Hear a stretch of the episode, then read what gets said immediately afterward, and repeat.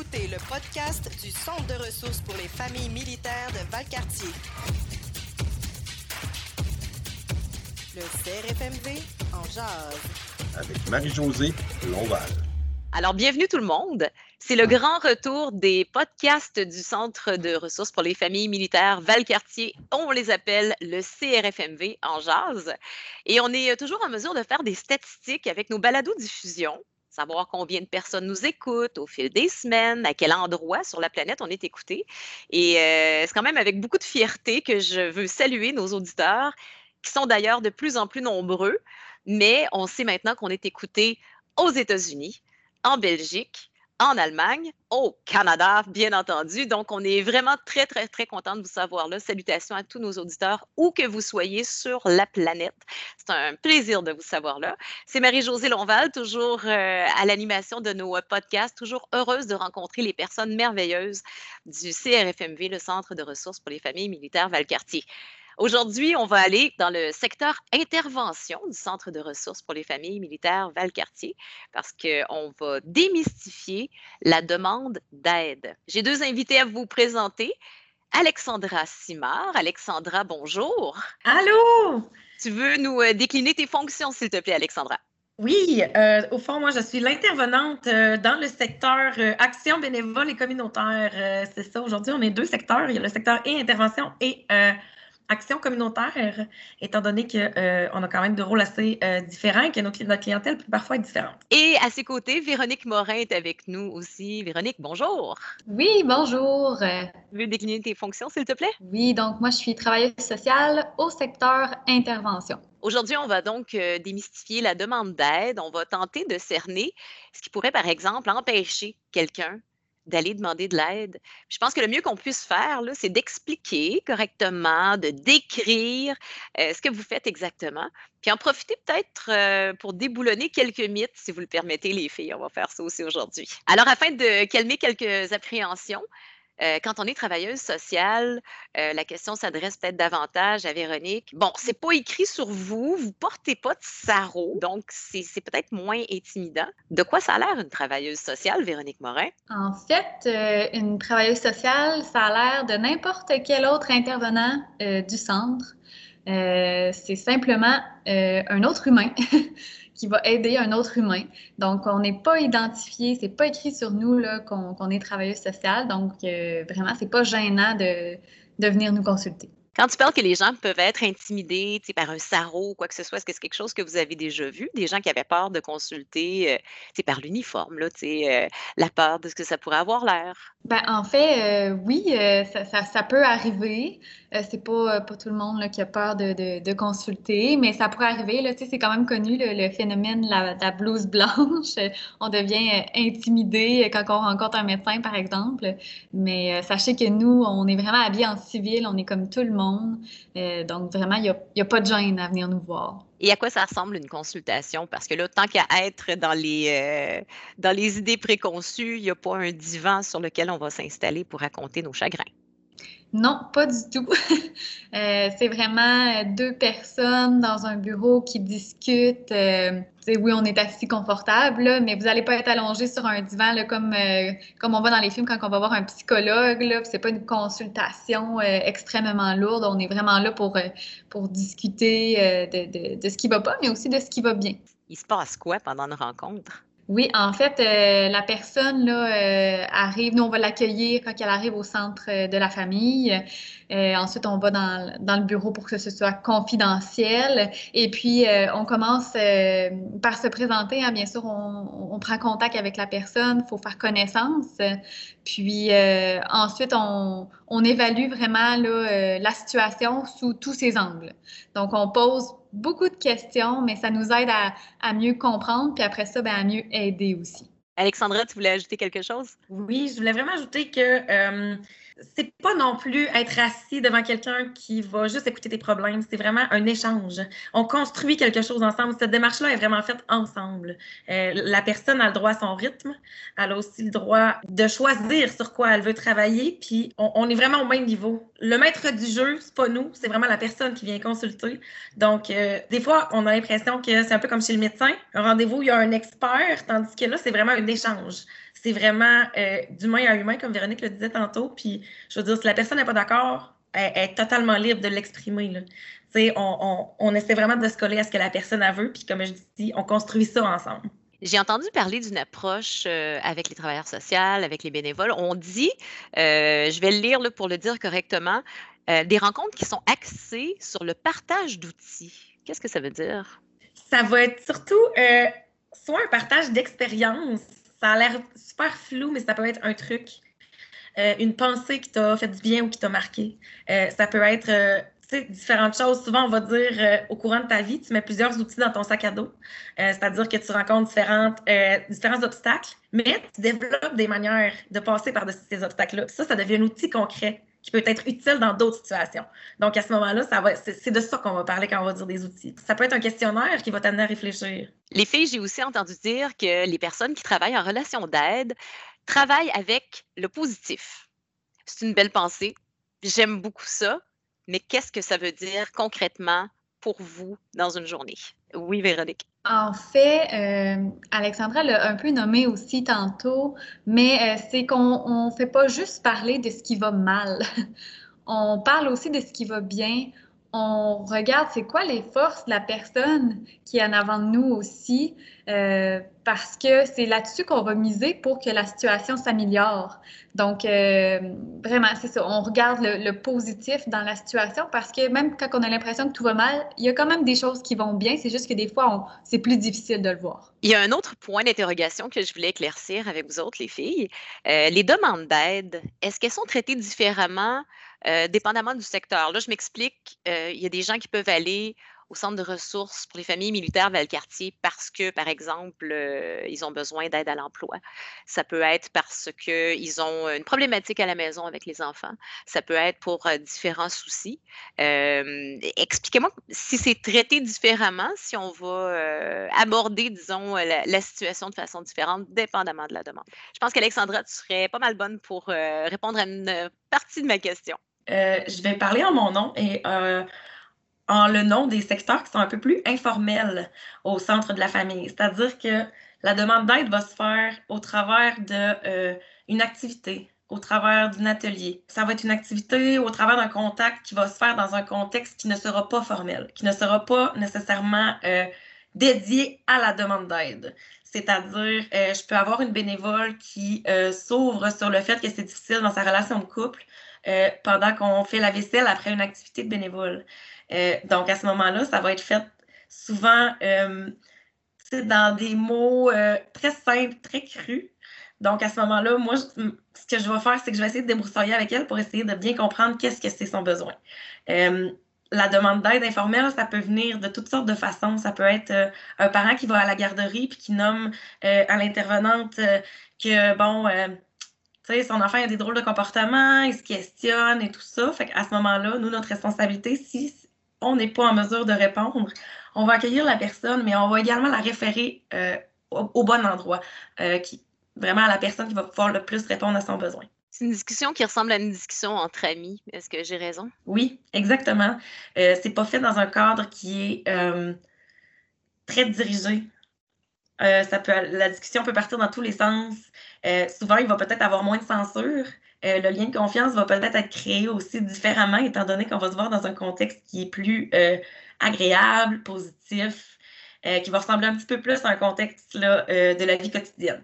Et pour le traitement des demandes d'aide, toujours dans différents secteurs, euh, Véronique, pour le côté un peu plus formel, comment tu m'expliquerais ça? Du côté plus formel, euh, ça peut arriver qu'on reçoit justement des références euh, des secteurs moins formels. Donc, par exemple, Alexandra pourrait, après avoir discuté avec une bénévole et avoir eu bien sûr son autorisation, venir nous référer cette personne-là. Et puis là, nous, on pourrait prendre en charge vraiment la personne et la recevoir dans un suivi à court terme. Et puis, euh, la demande d'aide peut aussi se faire simplement en prenant le téléphone et en appelant le centre de la famille. On, la, personne là, est accueillie euh, par un humain au téléphone. Donc, on a une, réceptionniste qui est là euh, tous les jours pour répondre aux appels. Donc, simplement mentionner qu'on a besoin d'aide, qu'on a besoin de rencontrer quelqu'un, besoin de parler avec quelqu'un. Et puis, euh, ça va être dirigé selon le secteur. Donc, ça pourrait euh, être dirigé au, programme pour les vétérans si, euh, si c'est un vétéran qui appelle ou sa famille. ça pourrait être dirigé vers le secteur intervention où je suis, par exemple, si c'est un membre de la famille du militaire ou même un militaire qui vit des difficultés d'ordre personnel, conjugal, familial. c'est assez vaste, tout ce qu'on peut voir ensemble. Les filles, vous voyez tous les jours des personnes qui ont besoin d'aide. C'est quelque chose qui, demande beaucoup de réflexion et beaucoup de discussion. Il y a aussi des gens qui ont juste besoin d'un petit coup de main, qui ont besoin d'un outil de plus dans leur boîte à outils pour traverser un moment qui est moins évident. Vous en voyez aussi. Moi, je pense que euh, ça peut aider de savoir que si on a un petit bobo, on peut aller vous voir et on est les bienvenus. Effectivement, c'est pas toujours euh, des problèmes très graves hein, pour lesquels les gens viennent euh, nous, consulter, euh, nous poser des questions. Donc, euh, même si vous avez l'impression que c'est un petit bobo, vous, pouvez, euh, vous pouvez appeler, vous pouvez prendre le téléphone. Au pire, ce sera juste plus rapide. Alexandra, je pense que tu voulais ajouter quelque chose sur ce que Véronique nous disait. Oui, exactement. des fois, un petit bobo peut devenir un gros bobo. souvent, de venir chercher la validation que tu as besoin, c'est niaiseux, ça peut être juste un coup de fil à une intervenante. Écoute, je me pose cette question-là. Je me demande si c'est normal, c'est-tu dans ma tête? Est-ce que c'est correct que je me sente comme ça? Bien, ça peut peut-être être juste un courriel, un téléphone. Tu sais, euh, la souffrance, ça ne se mesure pas. On ne peut pas savoir si euh, ça a un gros impact sur votre quotidien ou pas. Euh, le meilleur exemple, l'anxiété. vous pourrez faire du pouce après ça au niveau de la pandémie et tout ça. L'anxiété, ça peut être très, très, très limitant quand on a envie et qu'on est seul avec ça. Tandis que si on est entouré, tout ça, on peut retrouver un certain pouvoir sur notre vie. Donc, un, petit problème, si on consulte, quand on, quand on se pose la question, quand on se rend compte, ah, j'ai l'impression que je suis moins capable par moi-même, des fois, juste aller chercher un deuxième avis. Hein, juste téléphoner, ça peut des fois éviter que ce problème-là dégénère ou que euh, ça prenne des proportions démesurées. Puis je pense que ça va être important de rappeler, numéro de téléphone 88 844 6060, notre site internet crfmv.com. Puis inquiétez-vous pas si vous nous écoutez, que vous n'avez pas l'occasion de le noter, tout est dans la description du podcast que vous écoutez. Alors vous allez être à, même de, pouvoir le garder en note bien précieusement. Il y a quelque chose qui m'arrive en tête, on parle de demande d'aide, puis il y en a qui sont lassés d'en entendre parler, mais je pense vraiment que c'est l'éléphant dans la pièce la COVID, la pandémie, et à plus forte raison, ce qu'on est en train de vivre en ce moment, le couvre-feu. Est-ce que vous avez vu des demandes, soit qui sont différentes depuis le début de ce phénomène-là, de ce qu'on vit en ce moment, ou des demandes qui sont plus, des demandes d'aide, j'entends, qui sont plus nombreuses? Qui voudrait me, me répondre là-dessus? Véronique, j'ai hâte de t'entendre. Oui, il y a plus de demandes euh, parce qu'on ne se le cachera pas, la, la, pandémie, le confinement, tout, tout, ce que ça implique, les mesures sanitaires, ça nous fait vivre des choses en tant qu'humains, euh, des choses qui ne sont pas toujours faciles. Donc, euh, oui, absolument, il y a plus de demandes. Les, les, les demandes, sans dire qu'elles sont totalement différentes, ce qu'on se rend compte, en fait, c'est a certaines ressources auxquelles on n'a pas accès hein, actuellement. Puis, ça fait en sorte que ça complique un peu, ça complique un peu la vie des gens parce que euh, parfois, certaines personnes ah, connaissaient déjà des ressources auxquelles ils faisaient affaire, mais là, c'est plus possible. C'est différent.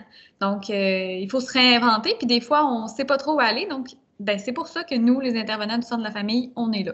Alexandra, tu voulais ajouter quelque chose là-dessus? Oui, euh, mon secteur à moi, pour ce qui est justement, moi je travaille au niveau des bénévoles, je travaille avec eux. En fait, ce que je remarque, c'est que le plus gros besoin, c'est beaucoup briser l'isolement. Euh, l'humain, c'est une créature qui a vraiment besoin d'être en contact, qui a besoin d'avoir une connexion avec les gens. Et euh, ce qu'on voit, c'est que c'est ça qui manque en ce moment. les gens se retrouvent dans leur milieu fermé, ou est-ce que des fois, les petits, les petits bobos, comme on dit, ils sont exacerbés par le contexte. Donc, à ce moment-là, euh, on a plusieurs personnes qui ont été extrêmement courageuses et qui ont, vraiment fait face à leur malaise et qui ont dit Guess what? Je, vais, je vais me lancer. je vais faire une demande d'aide. Donc, moi, dans mon secteur, j'ai souvent des bénévoles qui n'auront pas l'habitude de demander que maintenant, ils vont plus un petit peu s'informer sur ce que j'offre, sur mon rôle, sur qu'est-ce que je pourrais faire pour eux.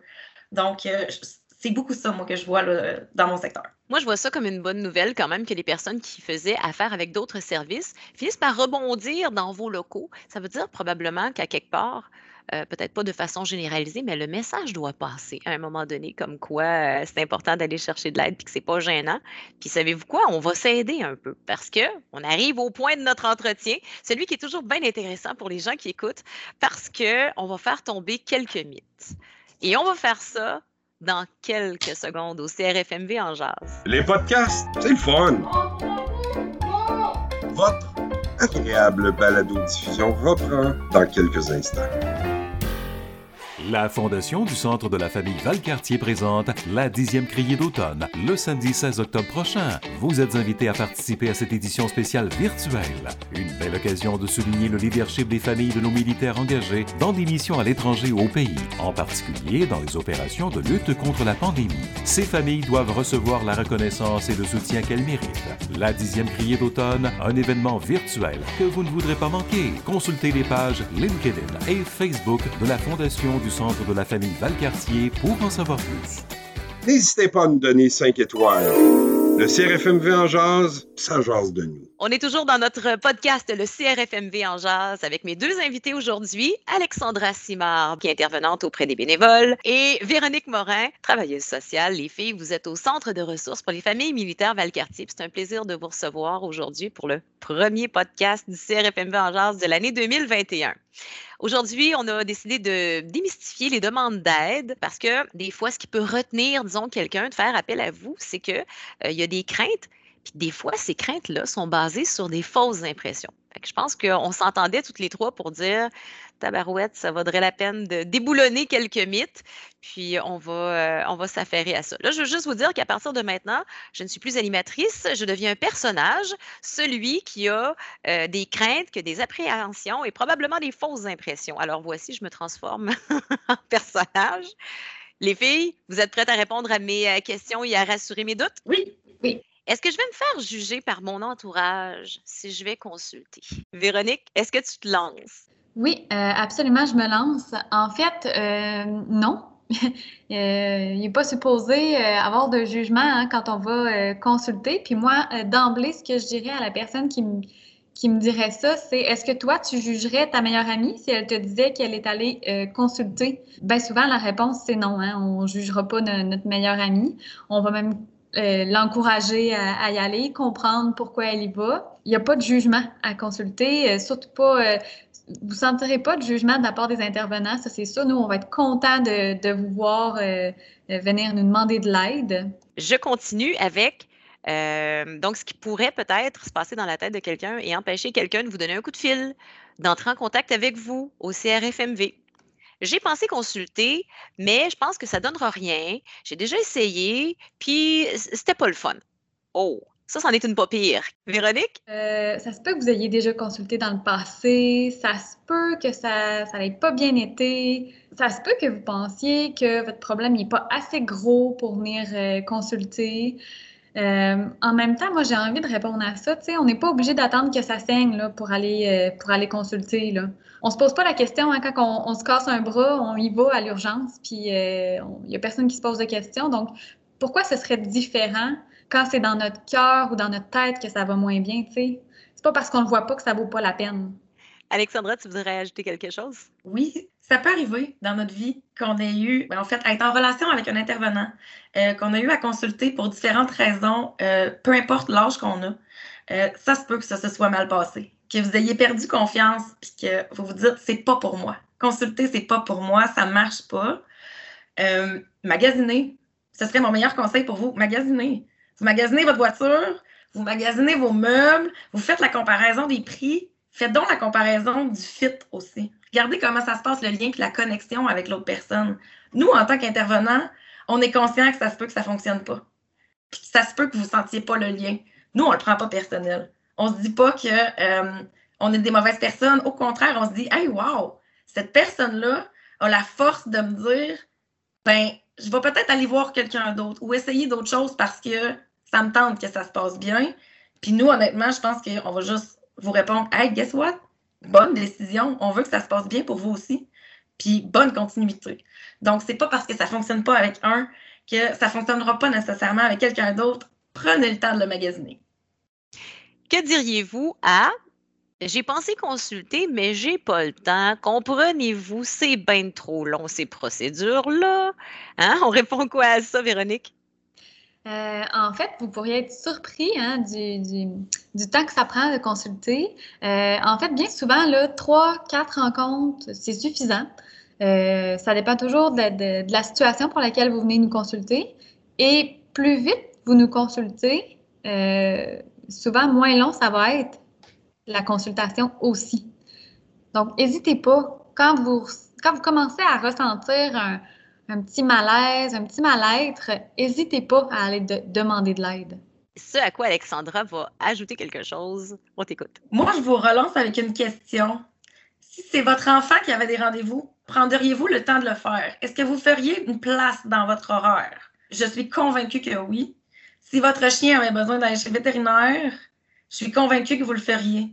Ben, vous, vous le méritez, vous aussi. Faites-la, cette place-là, dans votre horaire, parce que si vous voulez être le soutien puis le pilier que vous êtes pour les personnes autour de vous, vous devez être solide. Puis ça, ça commence par justement se dire Hey, je me pose des questions, euh, j'ai besoin d'informations ou d'être validé sur quelque chose. Ben, essayez-le. Essayez-le. Puis pour vrai, ça prend pas toujours autant de temps qu'on pense. Une heure par semaine, pendant un mois, c'est quatre heures. Quatre heures dans ton mois pour que ça se passe mieux, bon investissement. Pensez-y. C'est-tu à dire qu'on est tough des fois avec nous-mêmes? Vraiment. Vraiment. Prochain mythe qu'on voudrait déboulonner, je suis pas pour déranger quelqu'un avec mes problèmes. Il me semble que c'est pas assez grave. Euh, déranger qui? Je veux dire, c'est mon métier. Euh, j'en vois tous les jours. Les problèmes, ça se compare pas. La souffrance non plus. Euh, je pense que tout le monde mérite de l'aide. Puis peu importe qu'est-ce qui se passe. Prochain mythe, les filles, je ne sais pas qui euh, va répondre à ça, mais moi, je l'ai déjà entendu. Me vois-tu parler de mes histoires personnelles avec un étranger ou avec une étrangère? Alex. Oui, bien, en fait, ce qui est le fun, c'est que c'est la première consultation qui est la plus difficile. Après la première, on n'est plus vraiment des inconnus. Euh, je vais vous avoir expliqué mon rôle, c'est quoi, ma limite, c'est quoi. Euh, vous allez savoir à quoi vous attendre. Puis ça va arriver que l'intervenant va faire l'implication personnelle si on, voit que ça peut avoir un objectif. S'il y a un objectif derrière, si on voit que ça peut amener la personne à réfléchir ou quoi que ce soit. Ce qui peut être intéressant aussi avec quelqu'un qui ne nous connaît pas, c'est qu'on n'est pas teinté. On ne connaît pas votre belle-mère qui dit que vous élevez donc mal vos enfants. On ne connaît pas votre chum qui dit que euh, c'est dans votre tête, ça n'existe pas. Ou que vous êtes peut-être trop sensible. Nous, on est là, on est entièrement là pour vous, puis la seule chose qu'on veut savoir, c'est votre version, votre vécu, vos émotions. Et ça, il y a probablement juste une personne que vous ne connaissez pas puis qui n'a aucune idée de comment que ça se passe dans votre quotidien euh, pour avoir cette neutralité-là. Puis des fois, ben, ça peut être. En fait, vous pourriez être surpris comment ça peut être facilitant de parler avec quelqu'un qui, de toute façon, n'émettra pas de jugement parce que c'est mon travail d'être neutre. Donc, ça peut être très intéressant et des fois, ça peut être très réconfortant d'avoir quelqu'un qui n'est pas teinté par notre entourage ou par les valeurs aussi, que des fois, on peut avoir peur, tu sais, le jugement et tout ça, des fois, ça peut être très intéressant. Quelqu'un qui a une distance par rapport à notre propre vie, qui n'est pas impliqué émotivement dans nos problèmes, ça peut aider. Notre meilleur ami n'aurait peut-être pas cette distance-là, quoique ça fait beaucoup de bien de parler à sa meilleure chum de temps en temps. Tout à fait. Un autre mythe, euh, on a presque fini, mais euh, celui-là, il est bien intéressant parce que vous savez qu'on s'adresse principalement à la communauté militaire. Euh, est-ce que ça peut arriver que quelqu'un se dise, c'est vrai, je suis dans mon personnage de personne qui déboulonne, qui veut faire déboulonner les mythes, ça va-tu nuire à ma carrière ou ça va-tu nuire à la carrière de mon chum si ça sait que lui ou moi allons consulter, travailleuse sociale, on parle de nos problèmes, ça veut-tu dire qu'on est moins bon au travail, ça, tu sais? Donc, euh, ça peut générer quelques questions. Puis Véronique, tu vas nous aider à déboulonner ce mythe-là. Absolument. Donc, euh, euh, non, ça nuira pas à, votre carrière ou à celle de votre conjoint parce que c'est confidentiel. Donc, absolument, toutes les rencontres qui se passent au centre de la famille, ça reste confidentiel. nous, on n'écrit pas ça au, dossier de, votre conjoint. Alors oui, on a un dossier au centre de la famille dans lequel on rédige nos notes, euh, mais c'est pas accessible euh, à la chaîne de commandement, ce dossier-là. Donc, même si eux nous appellent, nous posent des questions, on répondra pas. Euh, on est tenu à la confidentialité par la Charte des droits et libertés de la personne, par notre code de déontologie, par le code d'éthique du Centre de la famille de Valcartier. Donc, on n'a pas le droit de partager euh, ce que vous nous dites avec d'autres personnes, à moins de vous en, de vous en avoir demandé l'autorisation. Es-tu d'accord avec ça, Alexandra? Vraiment. J'ajouterais même que euh, la chaîne de commandement, c'est un excellent partenaire euh, du Centre de ressources pour les familles militaires. Par contre, nous restons totalement indépendants. Je vais aussi ajouter que ce n'est pas une question de grade. Peu importe qui téléphone, vous allez toujours avoir le même service et vous allez toujours avoir la sécurité euh, que ça ne sortira pas.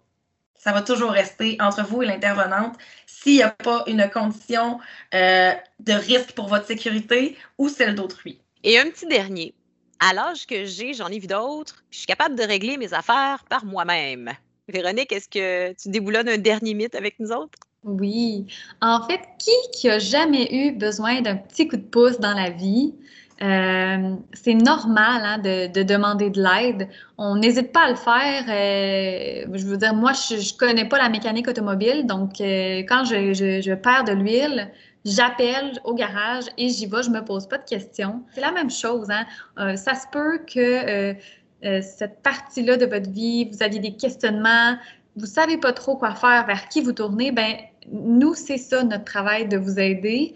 On, connaît bien notre travail, on a les outils qu'on pourrait vous partager, euh, on peut vous diriger vers les bonnes personnes. Donc, euh, c'est normal, hein? on est juste des humains qui ont besoin de d'autres humains pour euh, continuer à avancer. Oui, on n'est pas encore des, des super-héros, quoique dans certaines situations, on se débrouille pas pire. Alexandra, tu veux ajouter quelque chose? Oui, je voulais juste ajouter que on vient pas au monde en sachant euh, comment justement changer l'huile de notre voiture. Donc, on vient pas au monde en sachant nécessairement euh, comment se comporter en couple, comment euh, développer des façons de contourner des obstacles, comment faire face à ton employeur qui te fait subir de la pression. C'est normal de pas toujours connaître ces choses-là. Nous-mêmes, ça peut arriver qu'on vous le dise, je n'ai pas la réponse. Par contre, on peut faire un cheminement ensemble. On peut, on peut essayer de regarder ensemble une autre perception ou juste travailler sur ce qu'on a du pouvoir ensemble là-dessus. Puis, des fois, tu sais, comme je l'ai dit tantôt, au risque de me répéter, ben, vous le faites vous-même, le travail. Vous le faites seul. Vous avez juste des fois besoin d'un guide, d'une petite réflexion qui va faire débloquer euh, tout ce qui se passe. Euh, la grosse partie, c'est vous qui le faites je me répète encore, c'est vous le maître du jeu. C'est vous qui décidez qu'est-ce qu'on travaille, qu'est-ce qu'on regarde, qu'est-ce qu'on attend. C'est votre rythme. Donc, le gros du travail, c'est quand même vous qui le faites. Je pense qu'on a déboulonné quelques mythes. Les filles, je suis très fière de vous parce que je suis certaine que si quelqu'un était sur ces positions, il a complètement changé d'idée à vous écouter. Euh, j'ai vu sur le site Internet du CRFMV, ça parle du crème, C.R.E.M.E. E. Qu'est-ce que ça veut dire? Au fond, c'est euh, une campagne pour promouvoir la demande d'aide qui est organisée par un de nos partenaires qui est Promotion de la santé de Valcartier. Euh, dans le fond, CREM est un acronyme. Le C veut dire que les personnes qui demandent de l'aide, ce sont des personnes qui font vraiment preuve de courage. Ensuite, le R représente leur résilience. Ce sont vraiment des humains qui sont résilients et qui désirent avoir un pouvoir sur la situation et avoir un impact sur euh, la situation qu'ils ont. Le E c'est accepter ses émotions. Ça peut être très difficile des fois de se dire, écoute, euh, même si je suis un homme, même si je suis un militaire, je suis fort, je suis un guerrier, pourquoi est-ce que je ressens ça? Euh, le corps humain, c'est quand même une, machine euh, assez intelligente puis fonctionnelle. Si vous avez cette émotion-là, elle n'est pas là pour rien. Les accepter, c'est vraiment un pas qui demande beaucoup. C'est très inconfortable, mais les gens qui demandent de l'aide, clairement, ils ont cette belle force-là. Le M va ça, veut dire que ces personnes-là sont des modèles. Et vraiment, ça, j'y crois. Ce sont des personnes qui euh, méritent d'être mises de l'avant parce qu'elles euh, se sont choisies. Elles ont décidé de prendre en main, euh, faire un petit pas pour aller mieux. Et ça, c'est remarquable. Et finalement, le E, il donne l'exemple. Et probablement un des exemples les plus euh, motivants qu'on voit parce que promotion de la santé, ils sont vraiment allés chercher des personnes euh, différentes avec des différents grades, différentes fonctions pour représenter tout le monde, pour montrer que c'est pas parce que tu es au gradé que ça se passe toujours bien, puis que demander de l'aide, ça concerne tout le monde. T'es pas moins, t'es pas plus. T'es juste un humain qui veut mieux aller. Euh, Alexandra, pendant que tu es sur une bonne lancée, je veux que tu me parles de l'outil Promo Santé. Dans le fond, c'est que euh, nous, on voulait vraiment trouver euh, des, mythes ou des obstacles à la demande d'aide. Et pour ça, l'an passé, Promo Santé avait fait un, visuel extraordinaire. c'était vraiment, ça ressemblait à, une roulette avec au milieu, c'était écrit non. puis là-dedans, il y avait plusieurs des mythes qu'on a parlé aujourd'hui. Donc, je tenais juste à dire que grâce à l'outil que Promo Santé a fait, on a pu vraiment ajuster, euh, orienter nos réponses en fait pour vraiment euh, essayer d'aller chercher les gens et vraiment qu'est-ce qui pourrait les empêcher pour de vrai. Donc, un gros merci à Promo Santé d'avoir partagé cet outil-là avec la communauté l'an passé. On va rappeler que nos euh, services sont offerts euh, aux militaires. Euh, c'est pour tout l'Est du Québec. ça va jusqu'aux îles de la Madeleine. Vous nous écoutez, on sait qu'il y a des gens qui nous écoutent un peu partout sur la planète. D'aussi loin que les îles de la Madeleine, c'est nous autres que vous allez pouvoir contacter et consulter. Ces services-là sont offerts gratuitement pour la communauté militaire, des services du Centre de ressources pour les familles militaires Valcartier. Quand on dit la famille, là, euh, c'est les conjoints, les conjointes naturellement, pas obligés d'être mariés, conjoints de fait, c'est correct, inquiétez-vous pas de ça. Les parents, les frères, les sœurs, oncles, tantes, grands-parents, ce qui est de la famille pour vous, c'est de la famille pour nous. Alors, euh, vous, euh, pouvez dire à votre meilleur ami qui est bien inquiet pour vous parce que vous partez en déploiement ou quoi que ce soit, ben, s'il peut communiquer avec nous, ça va nous faire plaisir de l'aider. On est là pour vous. Nos services sont offerts en anglais, en français et les filles vont être là pour le témoigner en virtuel et en présentiel. on s'est adapté. La virtualisation de nos services, c'est une réalité. C'est quelque chose qu'on avait déjà entamé il y a longtemps. Ça a été euh, précipité avec l'arrivée de la, pandémie, du confinement et tout ça. Mais euh, sachez qu'on est là pour, euh, pour vous accueillir. Le crfmv.com euh, notre numéro de téléphone 88 844 60 60. Toutes les informations, je vous le rappelle, sont inscrites dans la description du podcast et euh, vous allez pouvoir prendre ça en note. Les filles, un immense merci d'avoir participé au premier podcast de l'année au CRFMV en jazz. Et euh, donc, Alexandra Simard, intervenante auprès des bénévoles, qui a un cœur grand comme ça. Véronique Morin, notre travailleuse sociale, qui est tellement gentille, tellement généreuse. Les filles, vous êtes extraordinaires. Ça a été un plaisir de vous avoir avec nous. Merci d'avoir participé au CRFMB en jazz. Un gros merci euh, de nous avoir donné l'opportunité ah. aussi de bien expliquer euh, c'est quoi nos services. Puis euh, je pense que ça va aider beaucoup de gens. J'en suis certaine aussi, les filles. Un grand merci d'avoir accepté l'invitation. À la prochaine. Suivez-nous sur Apple Podcast, Google Podcast et Spotify. C'était le CRFMV en jazz.